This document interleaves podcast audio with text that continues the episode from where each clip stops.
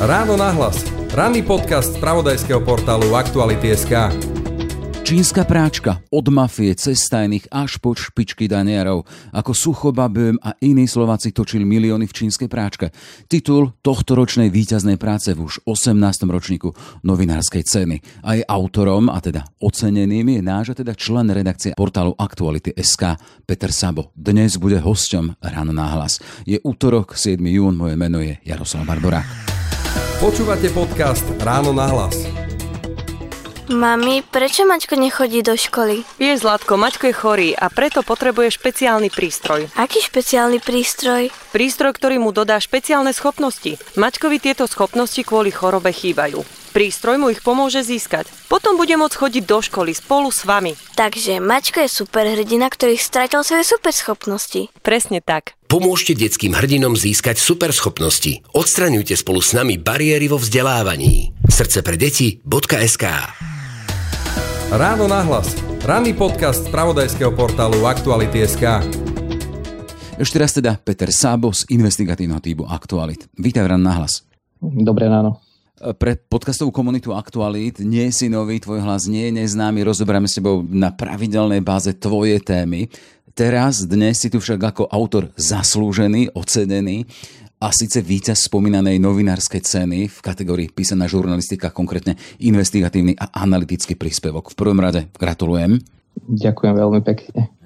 Poďme k tomu víťaznému príbehu. Stal sa z teba odborník na čínske práčky? Ťažko by som povedal, že odborník na čínske práčky, ale skorej na slovenskú vetvu čínskej práčky by som to tak nazval, pretože podľa mňa ide o jeden obrovský mechanizmus, ktorý funguje po celom svete a ja som sa intenzívnejšie zameral na to, aký vlastne, ako to fungovalo priamo na Slovensku. Kým sa dostaneme k... To potom priamo funguje v, v Číne, tak na to sú samozrejme už iní odborníci zo zahraničia, s ktorými sme aj spolupracovali pri tomto texte. Takže tí potom vedeli oveľa lepšie vyhodnotiť aj relevanciu tých jednotlivých údajov, ktoré sme mali, alebo ten samotný modus operandi, ako to funguje. A teda potvrdili nám, že áno, že je to niečo, čo funguje proste, dá sa povedať, na celom svete a, a je to využívané naozaj globálne. Jasné.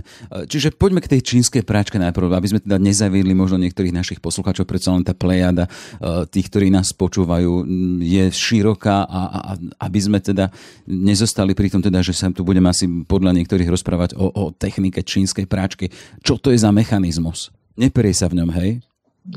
Funguje to na veľmi jednoduchom princípe. Asi väčšina z nás pozná o, také tie čínske, alebo by som povedal lepšie, že azijské trhy v Európe, kde si kúpime nejaké lacné oblečenie, alebo nejaké tie hračky a elektroniku a tak podobne. A samozrejme veľká väčšina tých obchodov tam prebieha jednoducho v hotovosti. A myslím si, že málo kto z nás sa stretol s tým, že by tam dostal bloček. Takže vlastne tie peniaze sú ako keby v tej chvíli svojím spôsobom nezdanené, tým pádom nelegálne. A samozrejme ten veľký otáznik potom prichádza s tým, že kam tie peniaze ďalej putujú, pretože oni sa vlastne musia vrátiť naspäť do tej Číny, vyplatiť za ten tovar, ktorý sem prišiel väčšinou loďou. No a práve v tomto je tkvie ten princíp tej čínskej práčky. To znamená dostať peniaze z hotovosti, z nezdanenej hotovosti do, uh, do Číny. A teda funguje to takým spôsobom, aspoň na Slovensku, uh, že boli tam dve možnosti fungovania. Jedna bola taká, že sa nosila tá hotovosť do banky, kde sa vkladala na účty e, rôznych firiem, ktoré sa oficiálne tvárili, že v podstate nič nerobia, tak vôbec nepodnikali, ale odchádzali milióny eur vlastne cez ten internet banking do Číny. A ten druhý spôsob bol taký, že samozrejme aj na Slovensku existovali ľudia, ktorým sa zase hodilo mať e, hotovosť, ktorá je nevystopovateľná a nevadilo im, že pochádza z, ne, z takýchto e, nezdanených obchodov. Tým pádom myslíme, že tie peniaze mali ísť na nejaké úplatky alebo, alebo, alebo tak. A využívali to presne tí ľudia, ktorí proste mali svojím spôsobom dočasne legálne peniaze, napríklad z DPH pod vodou, pretože to vám finančná správa jednoducho vyplatí peniaze na účet, máte peniaze na účte, ale vy sa potrebujete veľmi rýchlo dostať tej nevystopovateľnej hotovosti. Lebo keď už na vás potom po tých pár mesiacoch prídu, že ste podvodník, tak oni vám tie peniaze z toho na tom určite zablokovali. Takže vy potrebujete veľmi rýchlo tie peniaze dostať do tej hotovostnej formy. Takže ja si myslím, že v tomto prípade išlo takú symbiózu dvoch vlastne svetov, že na jednej strane toho azijského, kde cieľom bolo dostať tie peniaze do elektronickej formy a na strane druhej také ten kriminálny svet na Slovensku tých podvodníkov, ktorí zase naopak potrebovali tu tie peniaze v hotovosti. E, to ešte hovoríme aj o dobe kešu, príbeh, ktorý ktorom sú doslova plné tašky kešu. Keď som to čítal, tak tam ide aj o 20 kilové, teda 5 či 10 alebo 20 eurovky, 20 kilové tašky tejto hotovosti, ktorá sa nosila u nás. Máme tam malých, veľkých priekupníkov, azijskú komunitu v, te- v teritoriu slovenského hlavného mesta, stovky miliónov vyskladané z tých 5 či 10 euroviek a okrem mafie aj agenti tajných služieb, či druhá strana v podobe daniarov, tých, ktorí by to mali e, kontrolovať, a to je z najvyšších poschodí. Toto môže byť námed na taký šťavnatý mafiánsky film, naviac z prostredia Slovenska. Ako si sa ty k tomu dostal, tej téme? V podstate bolo to takou obklukou, by som povedal, že dostali sa k nám určité dáta týkajúce sa nejakých bankových účtov, a tu na vlastne z toho sa nám podarilo vyskladať postupne ten, ten obrázok, pretože bolo to naozaj veľký objem dát, dostalo sa to k nám vlastne zo zahraničia a videli sme na tom, že vlastne tam prebiehal presne ten proces, že niekto priniesol hotovosť do banky, naozaj veľkú hotovosť, e, rádovo v 100 tisícoch vložil na účet a obratom o niekoľko minút či hodín tie peniaze odchádzali internet bankingom na rôzne čínske účty. A väčšinou to bolo bez nejakého akože bližšieho popisu, že napríklad bolo tam len, že platba za faktúru alebo niečo podobné. Čiže žiadne nejaké detaily väčšie, väčšinou to boli pekné zaokrúhlené sumy, takže už tá kontrolka blíkala v hlave, že proste to asi nevyzerá úplne, úplne čisto a postupne, ako sa cez to dostávali, tak sme videli, že tie firmy, jedna z tých firiem, ktorá mala ten účet založený a odkiaľ odchádzali tie peniaze, tak ona za 12, respektíve 13 rokov nepodala žiadnu účtovnú závierku. Čiže vlastne tom, už to samotné je, je porušením zákona. Napriek tomu tá firma vlastne dodnes existuje. A teraz dá sa povedať, že tie orgány sa trošku rozhýbali a teraz aktuálne dlží vlastne na daní vyššie 9 miliónov eur. Ale teda je veľmi otázne, či sa k tomu vôbec niekedy dostaneme alebo vôbec sa niekedy podarí tie peniaze dostať späť. Ale každopádne vo veľkej miere sme sa k tomu dostali takou skôr náhodou a vlastne potom to bolo o tom naozaj, že sa nám začali spájať rôzne veci, ktoré sa diali aj, aj na Slovensku a postupne nám to zapadalo. A vlastne ako sme aj vydali ten článok, tak postupne sa teraz objavujú aj tie výpovede tých kajúcníkov a tak podobne, ktorí o tom hovoria, že vlastne naozaj tie peniaze boli využívané v rôznom diapazóne rôznych uh, trestných činností, by som povedal. Len keď takto počúvam, tak keď hovoríme, teda vieme, že banky majú povinnosť, keď vidia nejakú neobvyklú transakciu, alebo keď ty spomínaš, že sa tam nosili veľké obnosy a posielali, čiže oni by mali takéto transakcie hlásiť a ako je možné, že takéto hlásenie, ktoré oni predpokladám, že spravili, e, nenašli svoju koncovku v tom, že sa to prešetrovalo? Ja som sa už tým postupom, postupom času nejak tým prehrízol asi tak, že ono pre viacerých tých ako keby v odzovkách klientov tých bank, to vlastne už nebola neobvyklá obchodná operácia, lebo keď to robí niekto mesiace, nosí tam peniaze v tej hotovosti, tak vlastne pre to už nie je neobvyklá obchodná operácia, lebo už je to obvyklá obchodná operácia, lebo je to u neho štandard, že nosí veľa hotovosti. Čiže o, oni možno nahlásili, ja neviem, možno prvé, prvých pár vkladov, ktoré sa mali, teda hlásia sa v, o, vlastne Národnej finančnej jednotke na NAKA a vlastne tam tie hlásenia, ja by som povedal, že tak nejak zapadli asi prachom. Respektíve o, tiež o tom vypovedajú nejakí ľudia. Vieme, že vlastne šéfom tejto jednotky na NAKA bol Bernard Slobodník, ktorý je dnes tiež vlastne spolupracujúcim obvineným a my sa teraz môžeme len domnievať, ako to vlastne tam fungovalo na tej, na tej, na tej jednotke tej policie, že, že čo s tými hláseniami robili, či ich len odkladali do nejakého spisu, alebo naozaj pracovali na tom prípade, ja neviem. Takže takto nejako to asi teda, teda fungovalo.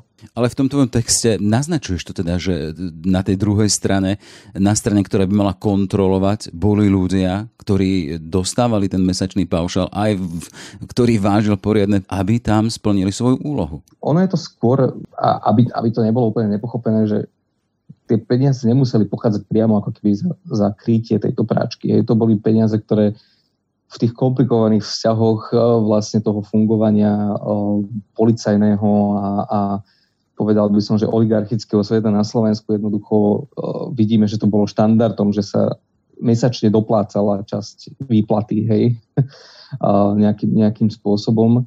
A vlastne tá čínska práčka v úvodzovkách bola len keby nástrojom na to získať tie, tú hotovosť ale samozrejme, že áno, že v tých komplikovaných vzťahoch to tak mohlo fungovať, že, že časť tých peniazí pochádzala alebo bola určená aj za to, že sa jednoducho tieto veci nechali na pokoji v úvodzovkách. Ale je to všetko zatiaľ v rovine nejakých špekulácií, pretože nikto to nepovedal úplne doslovne, že áno, platil som, alebo platili sme za to, aby sa to, aby sa to krylo. Ja verím, že policii sa to podarí nejakým spôsobom vyšetriť a priznať to, že ako tento, tento systém mohol fungovať, lebo nám sa potrebovalo opísať nejaké dva roky fungovania toho systému, aj to len určitú časť, ale ja si myslím, môj súkromný názor je, že tá, táto pračka tu fungovala dlhé roky a možno ešte dodnes funguje. Tento ocenený novinársky text vznikal dva roky, podotýkam novinársky a keď hovoríme o novinách, väčšinou máme predstavu tú aktuálnu, to spravodajstvo a to sú texty, ktoré vznikajú hodiny, niekedy minúty a tuto, týmto ste sa zaobrali dva roky.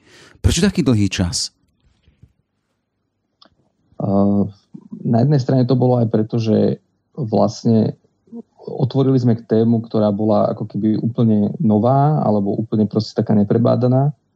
A dostať sa k nejakým informáciám aj len napríklad off recordov bolo, bolo hrozne náročné jednoducho tá komunita, či už tá komunita tých, tých Azícov na Slovensku je pomerne uzavretá, aj tá komunita tých ľudí, čo to využívali, v podstate oni sa určite nebudú chcieť priznávať, že áno, chodím si pre peniaze niekam a nosím nejaké veľké, veľké tašky, čiže nám vo veľkej miere pomohlo aj to, že sa tu spustili nejaké tie uh, policajné procesy, čiže ono sa to začalo objavovať v nejakých tých výpovediach a tým pádom sme sa už mali o niečo viacej o čo opreť. Samozrejme, my sme sa hlavne opierali o dáta, ktoré sme mali, ale tie sami o sebe akože vedeli vyskladať nejaký príbeh, ale ten príbeh sa nám začal potom postupom času ešte viac vlastne rozvetovať a rozširovať práve vďaka tomu, že tu boli aj tí spolupracujúci svetkovia a tak podobne, ktorí opisovali, ako to fungovalo. A my sme sa snažili z toho vyskladať naozaj komplexný obraz, že aby to neboli len také útržky z tých jednotlivých výpovedí, ale aby sme si naozaj pozreli ako keby na tú celú sieť, ako to fungovalo, respektíve podarilo sa nám identifikovať ako keby také tri vetvy využívania tej čínskej pračky. A preto to aj tak dlho trvalo, lebo práca s tými dátami mi tiež nebola úplne jednoduchá a samozrejme, že aj tie osobné stretnutia a, a snaha prísť na ten koren tej veci, že, že vlastne ako to fungovalo a samozrejme aj strašne veľa fact-checkingu, hej, aby sme si hovorili, že či naozaj to, čo publikujeme, je, je správne, čiže to trvalo nejakú dobu. Ale samozrejme, aby si to ľudia nepredstavovali, že to nebolo, že dva roky sme na tým v kuse sedeli, to bolo popri normálnej, ešte štandardnej, jednodennej práci.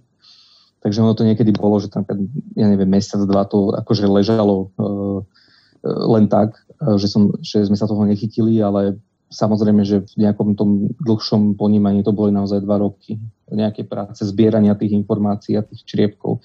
Lebo na začiatku v podstate sme mali len tie nejaké bankové dáta, ktoré, ktoré veľa nepovedali zatiaľ.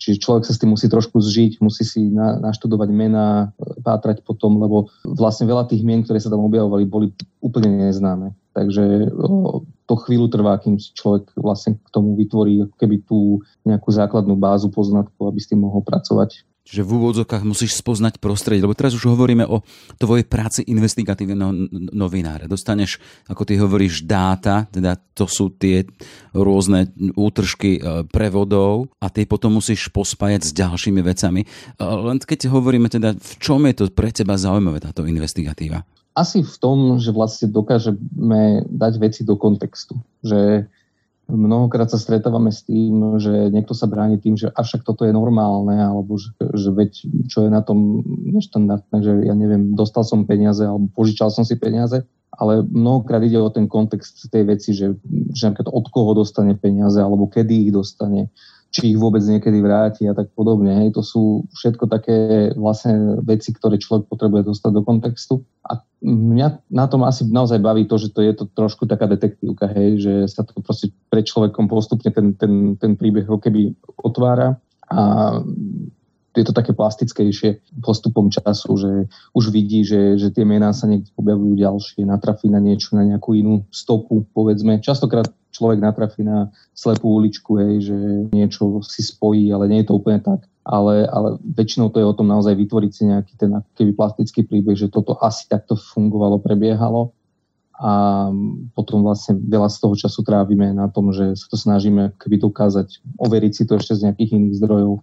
A vlastne bavíme na tom naozaj aj to, že, že postupom času už človek si ako keby vyvinie taký prirodzený, takú vlastnosť, že vidí, že asi ako to mohlo byť. A potom ten pocit toho, že keď naozaj si to overíme alebo niekto nám to ešte aj potvrdí, že, že áno, takto to bolo, tak vlastne to akože dá, tak, tak, tak, tak je to, taký dobrý pocit, že áno, že, že rozmýšľali sme nad tým správne. Jedna vec sú dáta, ktoré sú cenené a hodnotené, ale ďalšia vec potom je to konfrontovanie dotyčných práve so zisteniami. To asi nebýva veľmi uh, milé alebo čo si teda pokojné, že ako sa vysporiadovaš s tým? Máš napríklad stres, keď máš overovať s, s konkrétnym dotknutým človekom, ktorý má maslo na hlave a pýtať sa na takéto veci, ako sa veci majú a prečo sa majú tak, ako sa majú? Určite áno, určite som z toho strese a ale dá sa s tým asi vyrovnávať tak, že vlastne človek si to musí postaviť čo najviac na tých faktoch, hej, že o, pokiaľ si myslím, že pokiaľ tá, ten dru, druhá strana alebo ten človek, ktorého s tým konfrontujeme, pokiaľ vidí, že má človek tom nejakú neistotu alebo že ne, nevyzná sa úplne, tak ho vlastne ako keby v úvodzovkách vie uvariť na niečom, hej, že proste, že aha, toto nemáte, toto takto nebolo alebo niečo podobné. Ale keď už máme nejaké fakty alebo niečo, tak, tak väčšinou tie výhovorky potom už sú také dosť detinské by som povedal, že myslím si, že aj to je taký úplne najzákladnejší spôsob ako sa to dá overiť, že keď toho človeka s tým konfrontujeme a on nepríde s nejakým racionálnym argumentom, ale príde, že to na mňa našili, alebo niekto si to na mňa vymyslel. Si myslím, že keď niekto niečo na niekoho vymyslí, tak asi by nemalo byť úplne veľký problém do, predložiť nejaké dôkazy, že, že to je vymyslené, než len to povedať, že to je vymyslené. A tým pádom si myslím, že aj, aj o, toto dodáva trošku do takej, takej istoty, že do tej konfrontácie, ale samozrejme aj ja si myslím, že aj tá druhá strana má niekedy strach z tej konfrontácie, že nie vždy oni to chcú samozrejme riešiť, lebo veď e, staré pravidlo platí, že každá, každá kauza sa trvá 3 dní, takže po väčšinou sa skôr stretávame s tým, že skôr sa to snažia prejsť mlčaním. Ty hovoríš o tom, že sa vás snažia spochybniť, keď nájdu nejakú školinku, keď vidia vašu neistotu. To znamená, že ty si musíš naozaj v úvodzokách urobiť poriadne tie domáce úlohy a pripraviť sa na to, aby si nebol spochybniteľný. Čiže to vyžaduje poriadnu prácu, veľa času na štúdium, veľa času na rešerše. Určite áno, určite to, to má presne preto aj takéto, takýto veľký článok proste trval tie dva roky, lebo človek sa do toho musí dostať, vidieť aj tie vzťahy, lebo ono sa zase môže stať, že napríklad niekedy vám niekto povie nejaké mená a niečo a pokiaľ neviete na to reagovať hneď v tej chvíli, keď vám to hovorí, alebo nie sa tam ako keby nedokáže reagovať na to operatívne, keď to tak poviem, tak uh, vlastne ako keby premárdi tú svoju šancu, lebo častokrát sa s tými ľuďmi máte možnosť stretnúť raz, alebo vám odpovedia len raz, alebo tým pádom človek naozaj potrebuje mať ako keby takú istotu trošku v tom, že toto takto fungovalo. A ja napríklad som si na tie stretnutia brával aj poznámky, hej, ktoré som mal nachystané, proste aby som vedel tých ľudí fakt, že konfrontovať, že keď oni prišli s tým, že to je vymyslené a hovorím, že dobre, je to vymyslené, ale viete, máte napísané na seba firmy, tie majú takéto, takéto dlhy, proste to asi není len tak, takže už potom tí ľudia akože tak nejak pochopili, že asi nemá zmysel úplne len tak sa ako keby vrtieť, ale buď niečo povedať alebo nepovedať nič. Takže je to naozaj o tom, že keď človek vidí, že, že sa nenecháte ako keby opiť rožkom, tak buď vám povie niečo naviac, alebo vám tým nejak to ozrejmi, alebo vám nepovie nič a, a, a jedno aj druhé samozrejme je, je pre nás dobre, keď to tak poviem. Hej, ty si pri tak tej svojej ďakovnej reči potom, ako si prevzal tú cenu a bola to cena za tímovú robotu, len spomeniem, že okrem teba tam bola Pavla Holcová a potom to investigatívne centrum Jana Kuciaka tuto u nás v Bratislave. Tak ty si tam povedal takú vetu, že pomohli s vecami, keď si im ďakoval, ktoré hraničili s bezpečnosťou nás všetkých, čo sme na článku, čo sme sa na článku podielali. A tu ma zaujala tá, to hraničenie s bezpečnosťou. My o tebe v redakcii a aj verejnosť vie, teda, že ty si čelil aj také výhrážke vo forme náboja alebo projektilu v obálke. Ako riešiš túto stránku? Tak myslím si, že aj tu v rámci aktualít, aj, eh, aj celkovo tej nejakého investigatívneho kolektívu vôbec na Slovensku samozrejme máme nejaké bezpečnostné opatrenia a je to skôr o tom, že človek proste má, nejakú, má, má nejaké nastavenie, čo sa týka bezpečnosti, ako, ako má fungovať a tak podobne. A potom je to asi si to tak nejak uh, sa s tým vedieť vysporiadať psychicky, hej, že proste tá hrozba tu asi je, že sa môže niečo stať ale, ale proste pokiaľ si budeme dávať pozor a, a existujú tie nástroje na to dávať si pozor, hej, že, a to je presne aj t- ten, ten dôvod, prečo spolupracujeme, že vlastne naozaj sa tu nesnažíme pracovať na takýchto nebezpečných témach. Určite, že, že nejakým spôsobom uh, toho osamoteného hrdinu, ale že vždy do toho zapojíme proste nejaký širší okruh ľudí, aby to proste bolo aj bezpečnejšie, ale hlavne, aby to aj vnieslo ako keby taký ten um, taký ten kolektívny pohľad na, na ten problém častokrát. Lebo niekedy už keď človek naozaj dlho pracuje na nejakej téme, tak dostane ako keby takú tú slepotu už určitým spôsobom, ale keď pracuje v nejakom týme, tak väčšinou tam dokáže tou e, spoluprácou s inými sa keby tomu vyvarovať. A takisto to má aj ten bezpečnostný efekt.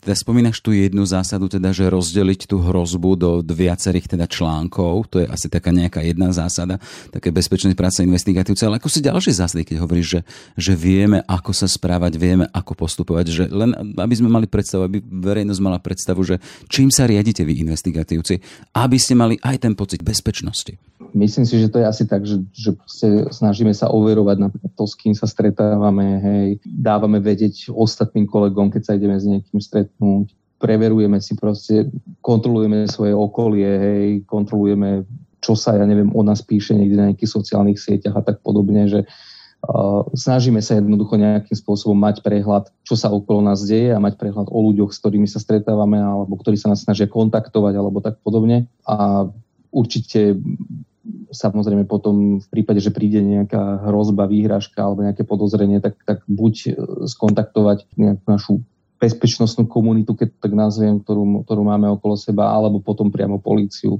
aby, aby to proste jednoducho uh, bolo zdokumentované, aby, aby to jednoducho malo nejaký dopad, hej, že proste asi nie je úplne efektívne, že, že keď sa vám niekto vyhráža, tak to prejsť len mávnutím rukou napríklad. Ďakujem, či si nezabudol ani na svojich malú cérku, svoju manželku. Oni ťa neodhávajú od novinárčiny, od tohto typu práce? Práve, že nie. Ja si myslím, že uh, ma naopak motivujú k tomu, aby som to robil a ja som za to veľmi šťastný, že, že, sú tak, že obidve sú také, že majú preto pochopenie a sú mi naozaj teda veľkou oporou. Že, samozrejme, pokiaľ by, som, pokiaľ by oni mali ten pocit, alebo ja by som mal ten pocit, že to nejakým spôsobom ide na ich úkor, tak, tak asi by som to nerobil. Vieme, že aktuálne policia vytvorila na tú čínsku práčku aj špeciálny tím. Ako to bereš? To je dobrá správa? Bereš to ako aj výsledok vašej roboty? určite to beriem aj ako výsledok našej práce, pretože si myslím, že ja mám určité informácie, že policia kopu z tých informácií už možno mala a nejak sa s tým nepracovalo. Takže, takže myslím si, že, že malo to svoj efekt, tá medializácia tohto problému a či to dopadne pozitívne alebo negatívne, tak to naozaj neviem a, a, a nerad typujem. Takže uvidíme, no, čo sa ďalej bude diať. Tvoj život nie je len o čínskej práčke, tvoj teda profesný život, to som chcel povedať, ale aktuálne žijeme v tom kontexte vojny na Ukrajine, Putinovej agresie a s tebou sa my u nás v redakcii spája to, že ty si ten zaujímavý a vzťažný človek, ktorý v začiatkoch tej agresie overoval exaktným spôsobom informácie, ktoré chodili, ktorých bolo zával e, na, na sociálnych sieťach a ty si overoval napríklad fotografie, videá. Ako sa to robí?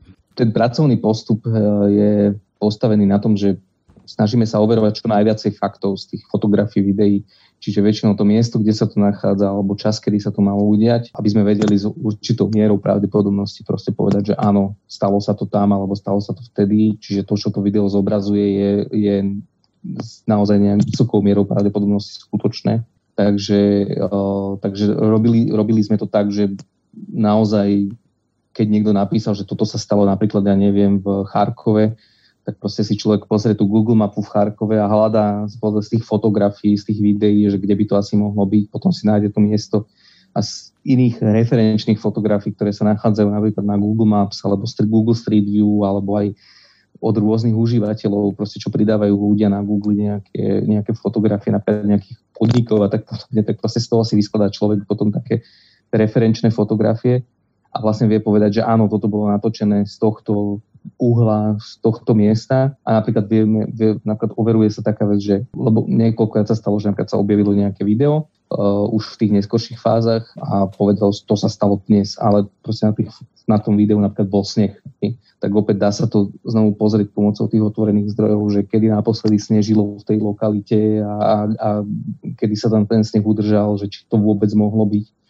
To isté platí pre nejaké uh, denné napríklad jednej hodiny, hej, že úplne inak dopadajú tiene ráno o 8 a úplne inak dopadajú tiene večer o 6. Čiže, čiže vie aj z tohto človek potom povedať, že áno, že toto sa stalo ráno, toto sa stalo večer. Čiže vie už tú prvotnú správu, ktorá prichádza, vie ju ako keby takým nejakým spôsobom si ju zaradiť, že keď niekto povie, že sa to stalo večer a reálne na tej fotografii je ráno, tak už tam prichádza tá pochybnosť, že prečo to ten človek povie, že to sa stalo večer a tak podobne. To isté platí s tými lokalitami. Takže takto nejako to fungovalo. Je to taká, taká pomerne pracná robota, zo začiatku, ale potom už človek, keď do toho tak naskočí, tak vlastne už naozaj, ja som práve v tom, eh, ja neviem, práve napríklad v Charkove alebo tak podobne, tak už som poznal niektoré tie, tie časti toho mesta naozaj podľa ulic, podľa tých Google map, že, že vlastne už som si vedel predstaviť, keď som videl nejakú takú markantnú budovu, tak som si už vedel predstaviť, že toto bude asi tu. A už som tam potom išiel a naozaj som to vedel do neviem, pár minút identifikovať, že to bolo odtiaľ, lebo už som tu štvrť poznal z tých ostatných videí napríklad vojna stále beží, tvoje investigativa stále beží. Na čom robíš aktuálne? Na čo sa máme tešiť?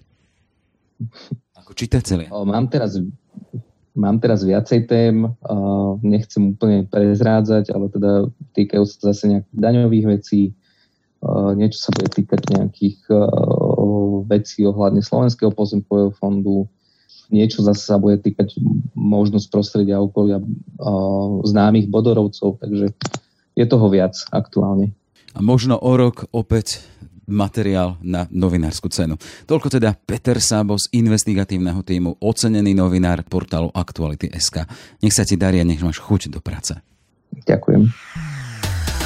Všetky podcasty z pravodajského portálu Aktuality.sk nájdete na Spotify a v ďalších podcastových aplikáciách.